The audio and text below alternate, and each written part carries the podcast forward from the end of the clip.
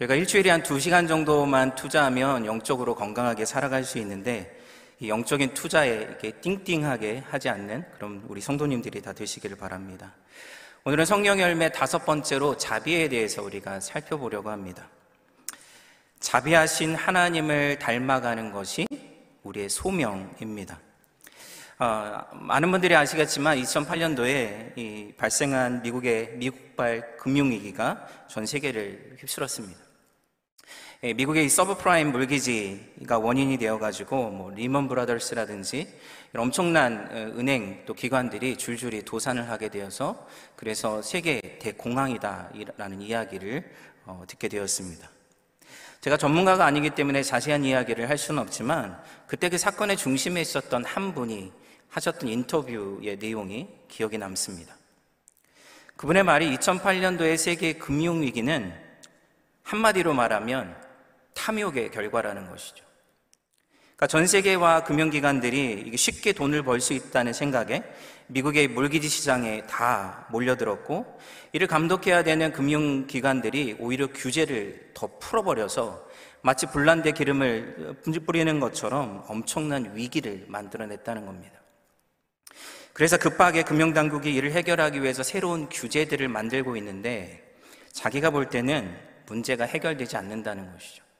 왜 그럴까요? 새로운 규제를 만들면 어느 정도 효과를 발휘할 수는 있겠지만 이 탐욕에 길들여진 똑똑한 사람들이 새로운 규제가 만들어져도 어떠한 방식으로든 그 틈을 찾아내서 자기가 원하는 것들을 얻게 될 것이라는 이유 때문입니다. 그러니까 아무리 좋은 시스템을 만들어도 그거를 돌리는 사람들이 나쁜 사람이면 결국에는 나쁜 일이 벌어지게 되는 것이죠. 근데 아무리 시스템이 좀 부족해도 그것을 돌리는 사람들이 선하고 좋은 사람이면 그 시스템은 문제없이 돌아갈 수 있게 되는 것이죠.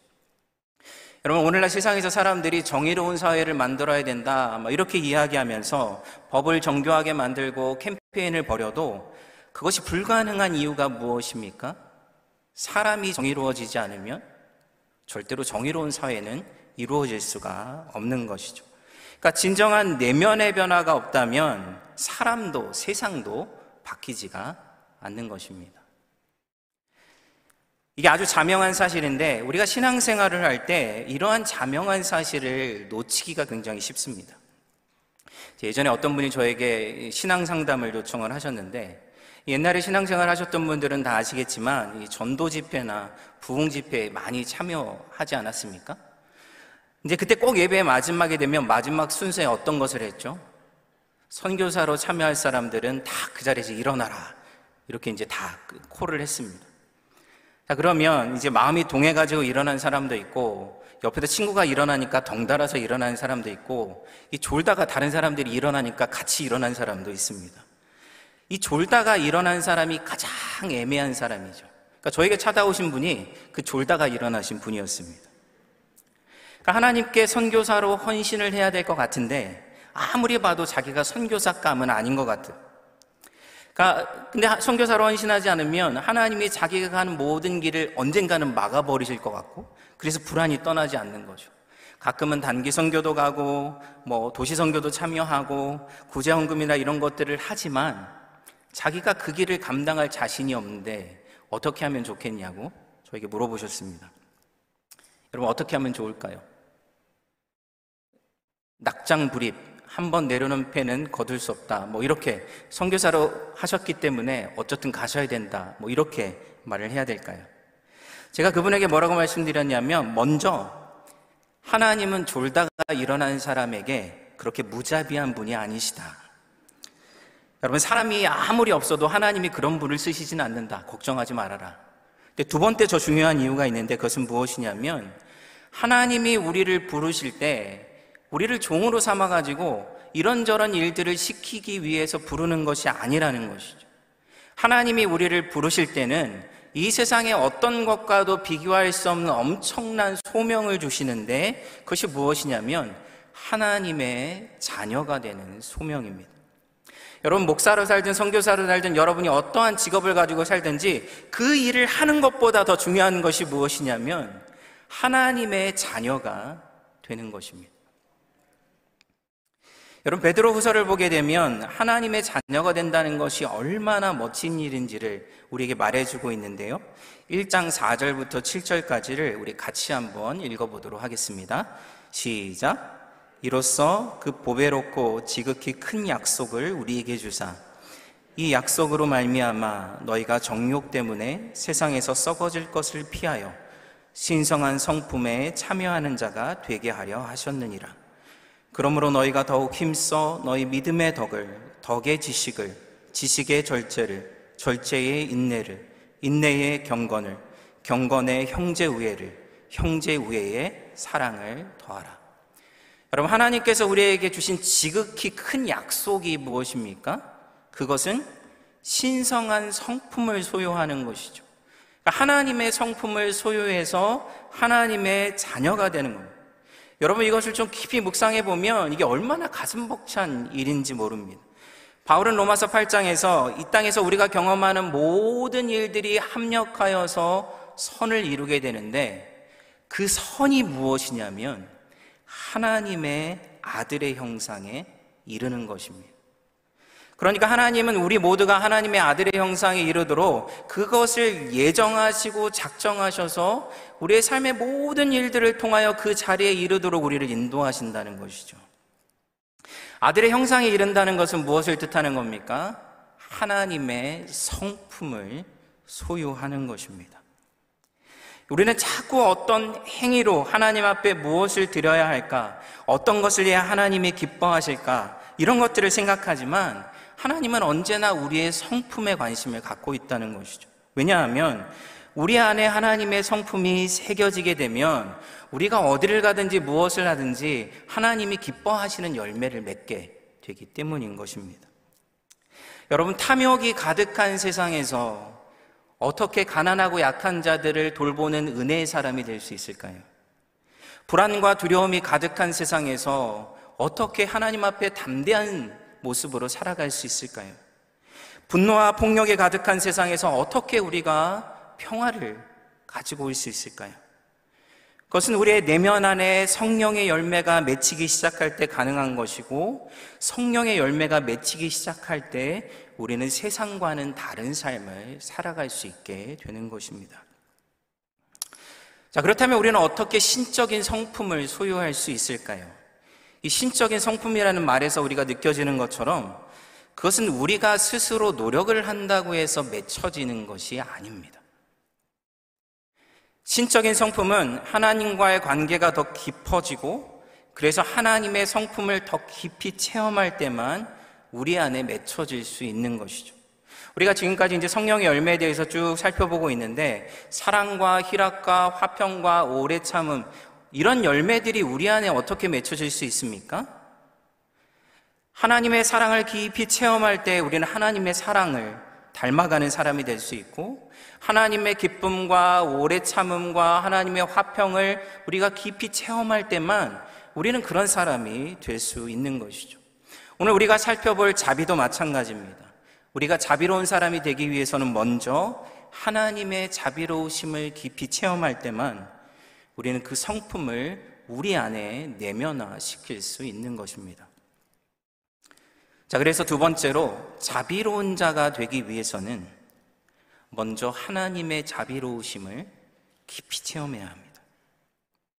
이 오늘 본문인 누가복음 15장은 성경에서 가장 아름다운 이야기가 기록되어 있습니다. 그 이야기는 아버지의 집에서부터 시작됩니다. 15장 12절 말씀을 우리 같이 한번 읽어보겠습니다. 시작. 그 둘째가 아버지에게 말하되 아버지여 재산 중에서 내게 돌아올 분깃을 내게 주소서 하는지라 아버지가 그 살림을 각각 나눠 주었더니 오늘날은 아버지가 살아계시는 동안에 재산을 나누는 것이 큰 문제가 되지 않습니다. 근데 그 당시에 문화를 보게 되면 재산은 아버지가 돌아가신 이후에만 나눌 수 있는 겁니다. 네 둘째 아들이 와가지고 재산을 나눠달라고 하는 것은 무슨 뜻입니까? 아버지가 빨리 죽었으면 좋겠다. 나는 아버지와의 관계를 끊고 싶다. 이런 뜻을 갖고 있는 것이죠. 그 완전 폐륜화 아닙니까? 그러니까 이런 자식은 아버지가 그 당시에 집을 내쫓아버리거나 돌로 쳐서 죽여도 아무런 문제가 되지 않았습니다. 이 비유에서 놀라운 점은 무엇이냐면 아버지가 아무 말 없이 그것을 허락한다는 거죠. 그러니까 아들이 그것을 원했다고 해서 아들이 돈을 갖고 떠날 수 있는 것이 아니었습니다. 근데 그것은 불가능한 일인데 그 떠남마저도 아버지가 허락하셨기 때문에 그 길을 떠날 수 있었다는 것이죠. 여기서 이제 분깃이라는 단어가 중요한 단어인데요. 영어로는 property, 뭐 재산이라는 뜻을 갖고 있지만 헬라어로 보게 되면 우시아라는 단어입니다. 이게 그 당시에 이제 플라톤과 고대 그리스 철학들을 보게 되면 굉장히 많이 등장하는 단어인데 그 단어의 뜻은 존재라는 뜻입니다. 그러니까 지금 아버지에게 아들이 뭘 달라고 하는 겁니까? 내 존재를 달라는 것이죠. 그러니까 단순히 돈이나 소유의 차원을 넘어서서 아버지한테 내 존재를 달라는 겁니다. 아버지의 말씀, 아버지의 전통, 아들로서 살아야 되는 책임과 지위 아래 살아가는 것은 다 싫고 내 인생을 내가 원하는 대로 살고 싶다라고 요청하고 있는 것이죠. 근데 아버지는 그 엄청난 요구에도 불구하고 그것을 허락해서 아들은 재산, 그리고 자기 생명을 가지고 아버지를 떠나게 됩니다. 13절 말씀입니다. 같이 읽겠습니다. 그 후 며칠이 안 되어 둘째 아들이 재물을 다 모아가지고 먼 나라에 가 거기서 허랑방탕하여 그 재산을 낭비하더니 이제 둘째 아들이 그 많은 재산을 가지고 라스베가스로 간 것이죠. 그래서 거기서 땡기고 땡기고 땡겨서 모든 재산을 다 허비했습니다. 이게 돈에 밝으신 분들은 이게 잘 이해가 안 될 거예요. 돈으로 땅도 사고 건물도 살고 미리 좀 투자를 해 놓으면 그러면 거기서 나온 도로 계속 허랑방탕한 삶을 살아갈 수 있지 않습니까? 어떻게 미련하게 그렇게 돈을 썼을까라고 생각할 수도 있지만 여기서 허랑방탕하다라는 이 아소토스라는 헬라어 단어는요 쓰고 다시 채울 수 있다 이런 뜻이 없습니다. 그것을 계속해서 쓰고 또 쓰고 또 써서 마침내 하나도 남지 않게 되는 것을 뜻하는 것이죠. 여러분, 우리 존재나 우리의 생명이 마찬가지 아닙니까? 우리의 생명을 좀 살다가 나중에 배터리를 갈듯 생명은 바꿀 수 있는 것이 아니죠. 생명은 쓰고 또 쓰고 또 쓰다 보면 결국에는 아무것도 남지 않게 되는 것이 생명입니다. 그래서 마침내 모든 것을 다 쓰게 되었을 때 그 땅에 흉년이 찾아오게 됩니다. 우리 15절부터 19절까지 같이 한번 읽겠습니다. 시작. 가서 그 나라 백성 중 한 사람에게 붙여 사니 그가 그를 들러 보내어 돼지를 치게 하였는데 그가 돼지 먹는 쥐염 열매로 배를 채우고자 하되 주는 자가 없는지라 이에 스스로 돌이켜 이르되 내 아버지에게는 양식이 풍족한 품꾼이 얼마나 많은가 나는 여기서 줄여 죽는구나 내가 일어나 아버지께 가서 이르기를 아버지 내가 하늘과 아버지께 죄를 지었사오니 지금부터는 아버지의 아들이라 일컬음을 감당하지 못하겠나이다. 나를 품꾼의 하나로 보소서 하리라 하고. 여러분, 유대인들에게는 돼지가 부정하고 만져서는 안 되는 동물이죠. 근데 그런 돼지를 치는 것만 해도 이게 이해가 되지 않는 일인데, 돼지가 먹는 음식조차 먹을 수 없는 상황에 놓이게 된 거죠. 자, 그때야 비로소 자기의 실상을 깨닫게 됩니다. 자기의 소유가 자기의 생명이 마치 영원히 계속될 것처럼 그렇게 막 허비하며 살았는데 마치 아침 안개가 사라지는 것처럼 모든 것이 사라져버리고 나니까 자기의 진짜 모습을 보게 되는 것이죠. 자기에게는 원래 아무것도 없었고 이 모든 것이 선물로 주어진 생명이었는데 여러분 인간이 얼마나 어리석은지 모든 것을 잃어버리기 전에는 그 소중함을 깨닫지 못하게 되는 것이죠. 건강을 잃어버리기 전에는 건강의 소중함을 깨닫지 못하고 나이가 들기 전에는 젊음의 소중함을 깨닫지 못하고 부모를 떠나기 전에는 부모와 함께 있는 시간의 소중함을 깨닫지 못하게 되는 것 아닙니까? 탕자는 집을 떠나서 이 자기가 동물보다 못한 존재가 되었을 때 그때야 비로소 아버지의 아들로 살았다는 것이 얼마나 놀라운 선물이었는지를 깨닫게 되는 것이죠. 내가 지금까지 내 존재를 내 마음대로 써버렸더니, 아, 이렇게 인생이 허무하게 끝나는구나. 내가 아버지를 떠났더니 인간은 커녕 짐승보다 못한 존재가 되는구나. 내가 쾌락을 쫓아서 이 세상을 헤매었는데 어떤 것도 내게 기쁨을 주지 못하는구나. 비로소 생명과 만족과 기쁨과 진정한 인간의 삶을 가능하게 하는 아버지에게로 돌아가기 시작한 겁니다. 자, 아들이 아버지에게 돌아갈 때 이 성경에서 가장 아름다운 구절이 등장합니다. 20절 말씀입니다. 같이 읽겠습니다. 이에 일어나서 아버지께로 돌아가니라. 아직도 거리가 먼데 아버지가 그를 보고 치근히 여겨 달려가 목을 안고 입을 맞추니. 아직도 거리가 먼데 어떻게 아버지는 아들을 볼 수 있었을까요? 그것은 매일매일 아들을 기다리고 있었기 때문인 것이죠. 아들이 저 멀리서 오는 것을 볼 때 이 아버지의 마음에 치근한 마음이 일어납니다. 여러분 여기서 치근한 치근한 치근히 여긴다라는 단어는 그저 불쌍히 여긴다, 안타깝게 여긴다는 것이 아니라 이 스플랑크니조라는 아주 강렬한 단어를 사용하고 있습니다. 이것은 창자라는 단어에서 나온 뜻인데요. 여러분 보통 사람이 가장 고통스럽고 견디기 어려운 아픔을 느낄 때 창자가 끊어지는 고통을 느낀다고 이야기하지 않습니까? 그 아버지는 저 멀리서 아들이 오는 모습을 보는데 이 안에서 아주 강렬한 아픔과 사랑이 끌어오르기 시작하는 것이죠. 무슨 생각을 하기도 전에 이미 몸은 달려가고 있는 겁니다. 아들의 별명을 들을 기회조차 주지 않고 아버지는 입을 맞추고 부둥켜 안았습니다. 이런 아버지의 자비로운 사랑을 가장 잘 보여주는 것이 이 렘브란트의 그림입니다. 탕자의 귀향이라는 작품인데 아마 아시는 분들이 많으실 텐데요. 이제 러시아에 있는 헐미티지 뮤지엄에 가게 되면 이게 가로 2m, 이게 가로 2m, 세로 2.5m, 이, 이 높이가 2.5m가 되는 엄청나게 큰 대작입니다. 그러니까 그 앞에 서게 되면 이 그림이 압도되는 것이죠. 렘브란트는 이 그림을 인생의 거의 마지막에 그렸습니다. 그 탕자의 귀향이라는 굉장히 많은 그림들이 있지만 이 그림이 다른 그림들과 다른 이유는 무엇이냐면 바로 렘브란트 자신이 탕자의 삶을 살았기 때문인 것이죠. 렘브란트는 천재였습니다. 그래서 어렸을 때 스승에게 보내면 몇 개월도 되지 않아서 스승을 뛰어넘는 실력을 갖게 됐습니다. 스무 살이 채 되기 전에 화가로서 이름을 날리기 시작해서 자기만의 스튜디오를 어, 차렸습니다. 유력한 집안의 딸인 사스키어와 결혼을 해서 이 렘브란트는 이제 성공과 부와 명예를 한순간에 거머쥐게 되었죠. 여러분, 렘브란트가 얼마나 거만하고 오만한 탕자처럼 살았는지 아십니까? 1636년에 이 매춘굴의 탕자라는 그림을 보게 되면 이 그림에서는 이 렘브란트가 자기와 자기의 아내 얼굴을 이 그림에 집어넣었습니다. 이 남자가 렘브란트인데 이 렘브란트의 얼굴을 보면 그 오만함이 이렇게 막 묻어나오지 않습니까? 젊은 시절의 렘브란트는 이 화려하고 방탕하고 낭비벽이 심하고 오만한 삶을 살았고 오히려 그것을 즐기며 자랑하며 살았습니다.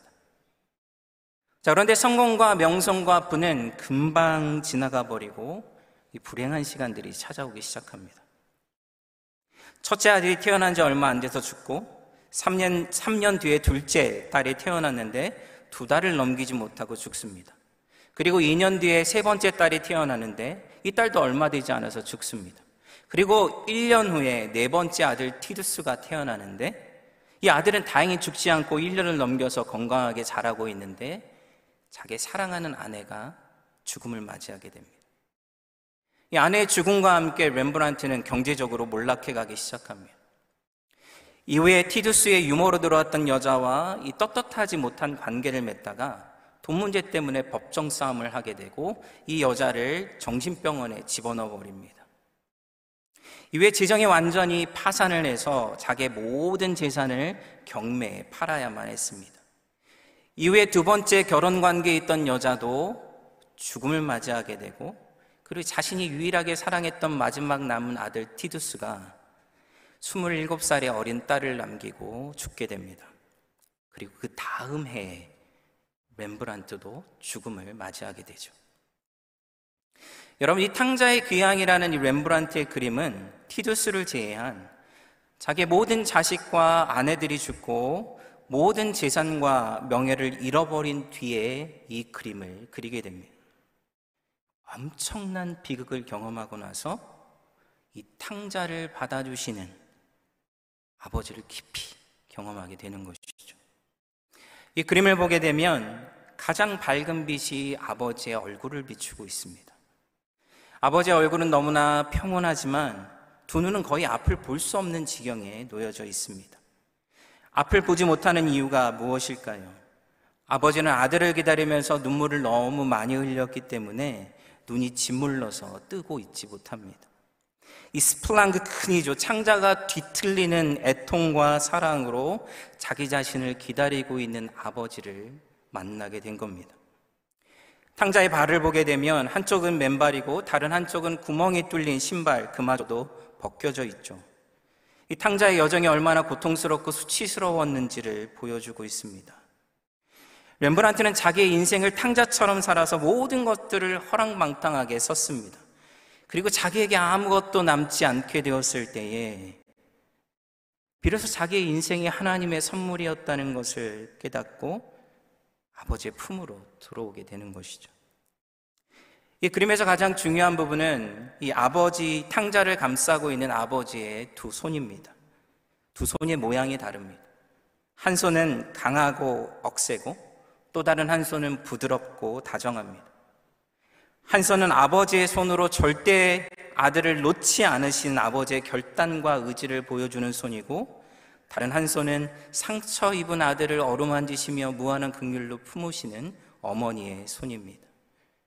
렘브란트는 하나님의 품에서 아버지의 품에서 비로소 안식을 누리게 됩니다.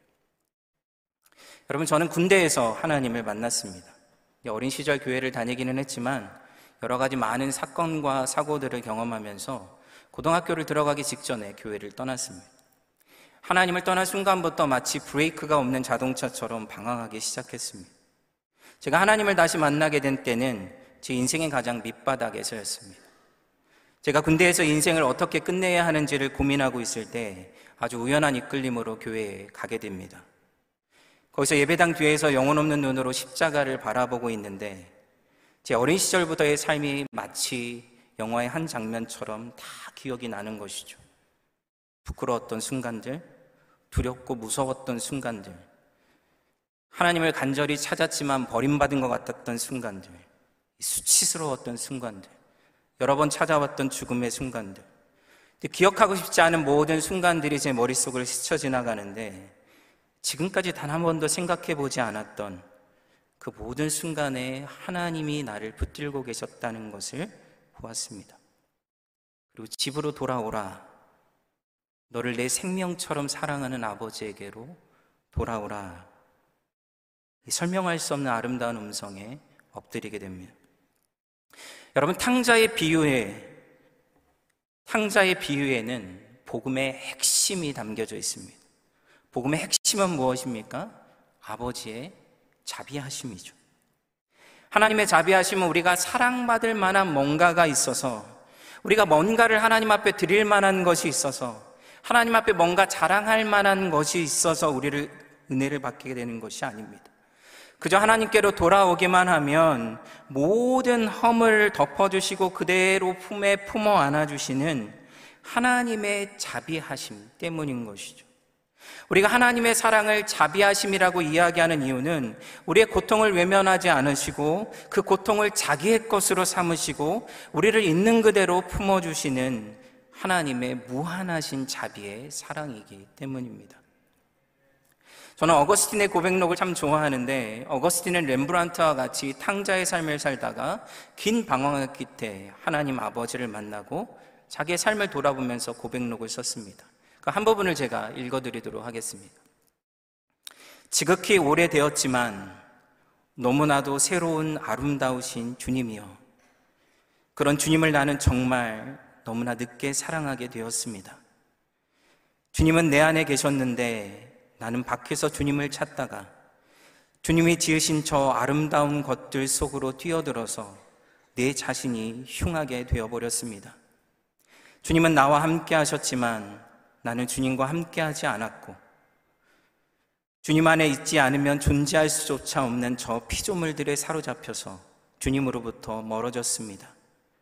그런데도 주님은 나를 부르시고 내게 소리치셔서 귀머거리가 된 내 귀를 열어주셨고 번쩍이는 광채와 밝은 빛을 내게 비춰서 맹인이 되어 아무것도 볼 수 없던 내 눈을 띄게 해 주셨으며 향기를 풍기셔서 나로 그 향기를 맡고 주님을 사모하게 하셨고 주님 자신을 맛보게 하셔서 나로 주님을 향하여 줄이고 목마르게 하셨으며 나를 만져주셔서 주님의 평안을 열망하게 하셨습니다. 주님은 귀머리가 된 이 어거스틴을 들을 수가 없는 이 어거스틴의 귀를 여셔서 하나님의 아버지의 사랑하는 음성을 듣게 하셨습니다. 볼 수 없는 눈을 뜨게 하셔서 이 눈물로 짓물른 아버지의 얼굴을 보게 하셨습니다.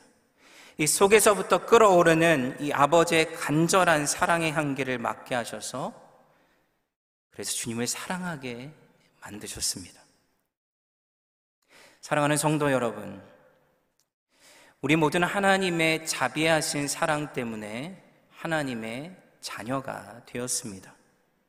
여러분, 하나님이 우리를 얼마나 사랑하시는지, 어떻게 이런 자들을 주께서는 그렇게 사랑하시는지, 우리를 얼마나 강하게 붙드시는지, 얼마나 부드럽게 우리를 품어주시는지, 그 사랑이 너무 신비하고 놀랍고 깊어서 평생을 알아가도 다 깨달을 수 없는 그 자비로운 사랑 때문에 우리가 하나님의 자녀가 되었습니다.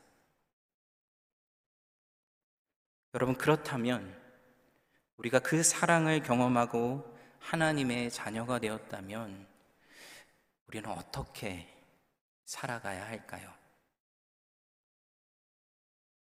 세 번째로 자비로운 자가 되기 위해서는 우리도 자비를 실천해야 합니다.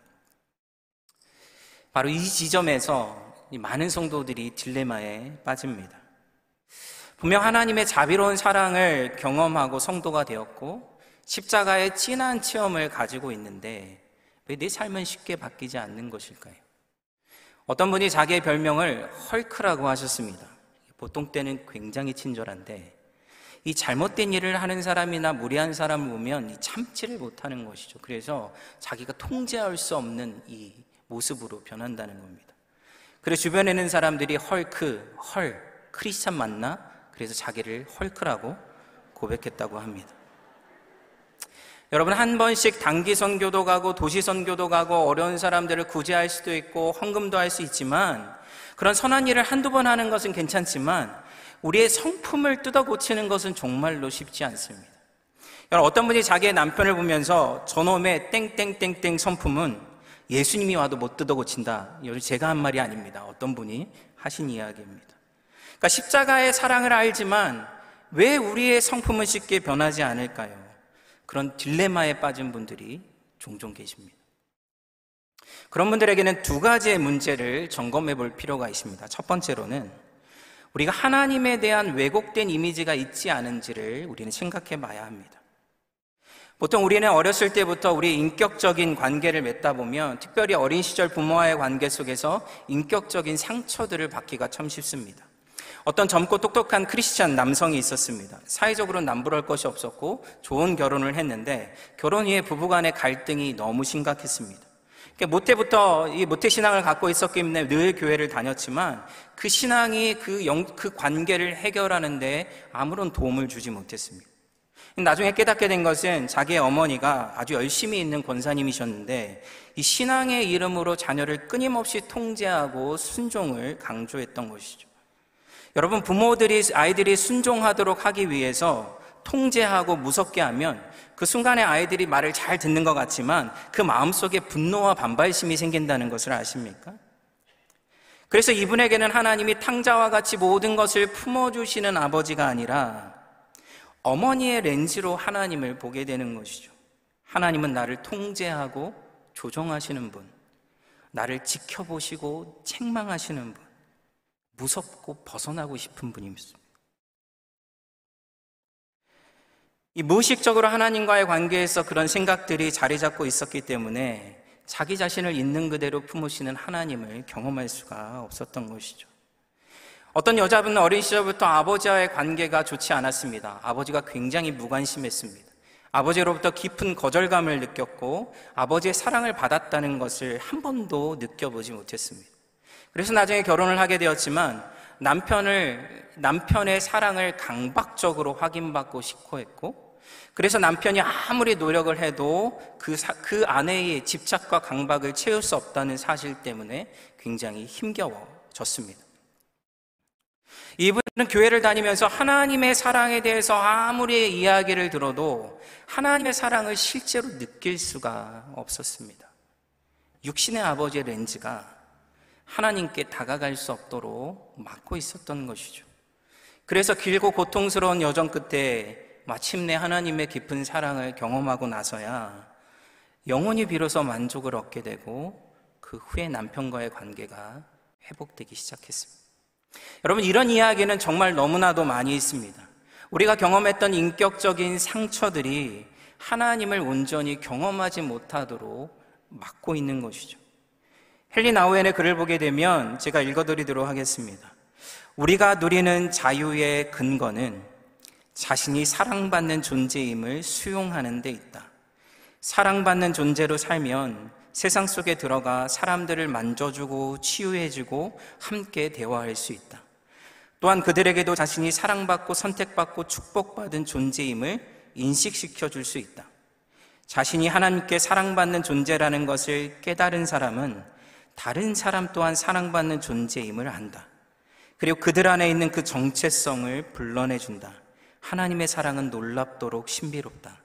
내가 얼마나 깊이 사랑받고 있는지를 깨달을수록 우리 형제 자매들이 얼마나 깊이 사랑받고 있는지도 알게 된다. 여러분, 하나님의 사랑을 우리가 깊이 체험할 때만 우리 영혼이 비로소 그때야 비로소 만족감을 누리게 되는 것이죠. 여러분, 세상에서 갈구하는 사랑은 언제나 상처와 아픔뿐, 아픔밖에는 주지 않습니다. 그러나 하나님의 사랑을 우리가 깊이 경험하고 하나님의 사랑을 인격적으로 경험하기 시작할 때 우리는 그때야 비로소 다른 사람을 향한 자비의 손길을 내밀 수가 있게 되는 것입니다. 이 두 번째로 십자가의 사랑을 알지만 성품이 변하지 않는 이 두 번째 이유는 우리가 자비를 실천하지 않기 때문입니다. 여러분, 우리가 하나님의 사랑을, 이 자비를 인격적으로 경험하는 것은 그것은 시작이지 완성된 것이 아닙니다. 보통 자녀들이 어렸을 때 어버이날이라든지 부모님 생일 때 카드를 써주지 않습니까? 아들 녀석은 한결같이 어머니 맛있는 음식 만들어 주셔서 감사해요. 딸은 엄마 사랑해요. 나중에 커서 잘할게요. 이 카드를 받으면 얼마나 마음이 뿌듯하고 감동이 밀려옵니까? 근데 그 감동이 조금 더 지속되기 전에 엄마가 조금 도와달라고 하면 짜증을 부리죠. 왜 짜증을 부리냐 그러면 내가 언제 짜증 부렸냐고 또 짜증을 부립니다. 이게 정말 엄마 앞에 감사해서 그렇게 하고 있는 것인지 이 진실인지 이게 의심이 들 때가 많습니다. 근데 이 자녀들이 언제 진짜로 엄마에게 감사하며 그 사랑을 실천하기 시작합니까? 자기가 자녀를 낳아서 기르기 시작할 때이죠. 여러분 마찬가지로 우리가 하나님의 자비를 경험했다고 해서 그 자비가 우리 안에 온전히 생기는 것이 아닙니다. 예수님의 마음으로 누군가에게 나아가서 돌보기 시작할 때 이 완고한 사람, 거부하는 사람, 이 감사할 줄 모르는 사람, 이런 수많은 사람들을 만나게 되는데 그 사람들을 통해서 우리가 그것을 깨닫게 되는 것이죠. 여러분, 누군가를 사랑하고 감싸 안고 용서하는 일이 얼마나 어렵습니까? 여러분, 그런 사람들까지도 사랑하시는 주님의 사랑이 얼마나 크고 놀랍습니까? 뿐만 아니라 내가 사랑할 수 없는 사람, 내 힘으로는 절대로 용서할 수 없고 사랑할 수 없다는 것을 더 처절하게 깨닫게 될 때 우리는 십자가의 사랑 앞에 은혜를 구하는 자리로 나아가게 되는 것이죠. 그래서 우리의 삶에 주님의 성품이 자비의 행위가 조금씩 나타나게 되는 것입니다. 여러분 말씀을 맺도록 하겠습니다. 예전에 제가 미국에 수련회를 인도하러 갔을 때에 거기서 만난 장로님이 한 분 계십니다. 이분은 얼마나 전도를 창의적이고 열정적으로 하시는지 한국에 출장을 갔다 오는 게 볼펜을 뭐 엄청나게 많이 만들어 갖고 오셨어요. 근데 볼펜을 이렇게 앞뒤로 뒤집으면 이렇게 쭉 글자가 나오는 건데 글자에 이제 말씀이 이렇게 새겨져 있는 볼펜을 만들어 갖고 오셨습니다. 제가 정말 대단하다고 막 칭찬을 해드렸어요. 그랬더니 이분이 자기가 대단한 것이 아니라고 이야기하면서 자기의 삶의 짧은 간증을 해주셨습니다. 이분에게는 아들이 둘이 있었습니다. 이 첫째 아들은 성품도 좋고 공부도 잘하고 게다가 잘생겼고 좋은 대학에 좋은 직장에 들어가서 정말 자기의 삶의 큰 자랑거리였습니다. 둘째 아들은 탕자와 같아서 늘 말썽 피우는 문제투성이었습니다. 이 첫째 아들 너무나 사랑하고 자랑스러웠던 이 첫째 아들이 어느 날 갑자기 갑작스러운 교통사고로 하나님의 품에 안기게 됩니다. 그 충격 가운데 몸부림치기 시작합니다. 하나님과 씨름하고 하나님에게 분노하고 하나님과 다투면서 몇 년의 시간들을 보내게 됩니다. 그러던 어느 날 하나님이 말씀 가운데 찾아오셨습니다. 하나님은 아들의 죽음에 대한 이유를 말씀하지 않으시고 네가 첫째 아들을 그리워하고 사랑하는 것보다 내가 너를 더 그리워하고 사랑하고 있다고 말씀하셨습니다. 네가 첫째 아들을 향해서 느끼는 그 이 창자가 끊어지는 고통을 느끼는 것보다 내가 너를 사랑함이 더 크다고 말씀하셨습니다. 그래서 그 말씀 가운데 마음이 놀랍게 회복이 되었고 그리고 주위를 정신을 차리고 돌아다 보니까 이 둘째 아들이 아주 놀랍게 변화가 되어 있었습니다. 사랑하는 성도 여러분, 우리는 십자가의 무한한 자비와 극률로 아버지의 자녀가 되었습니다. 하나님의 자녀는 하나님을 닮아가는 자들이죠. 이 하나님을 볼 수 없는 세상에서 하나님의 자녀들은 하나님의 그 아름답고 선하고 그 자비로우신 아버지의 모습을 드러내는 자들입니다. 우리가 그 자비로운 사랑을 깊이 경험할 때 우리의 삶의 변화가 시작됩니다. 우리가 우리의 삶에서 날마다 자비를 실천하려고 할 때 우리는 자비로운 사람으로 변화되어 갑니다. 우리는 한 번 더 사랑해야 하고, 한 번 더 용서해야 되고, 한 번 더 용납해야 합니다. 그럴 때 우리 안에 주님의 성품이 새겨지게 되고, 그 자비로운 사랑을 우리의 삶으로 드러내는 하나님의 자녀가 될 것입니다. 이 시간 다 함께 기도하시겠습니다. 그럼 우리가 하나님의 자녀가 된 것은 십자가에서 두 팔을 벌리시고 이 탕자와 같은 우리를 끊어 안으시는 자비로운 아버지의 사랑 때문입니다. 하나님은 우리가 하나님의 성품을 소유한 자로 이 땅 가운데 살아가기를 원하십니다. 하나님을 볼 수 없는 세상 가운데서 너희가 나의 형상과 이미지로 이 땅 가운데 하나님의 아름다움을 드러내며 살기를 원하시는 것이죠. 우리가 하나님의 자녀로 살아가기 위해서는 하나님의 자비하심을 더 깊이 체험해야 합니다. 하나님의 사랑과 은혜를 더 깊이 체험해야 합니다. 여러분, 이 땅 가운데서 우리가 하나님의 십자가와 그 부활하신 놀라운 은혜 가운데 더 깊이 들어가는 것이 우리의 소명입니다. 그럴 때 우리의 삶에 하나님의 성품이 새겨지게 되는 것이죠. 여러분 이 시간 함께 같이 기도하실 때에 하나님 우리 안에 주님을 체험함이 더 있기를 원합니다. 하나님의 자녀로 살아갈 수 있도록 우리를 주님께로 더 이끌어 주시옵소서. 이 시간 함께 같이 기도하며 나아가겠습니다.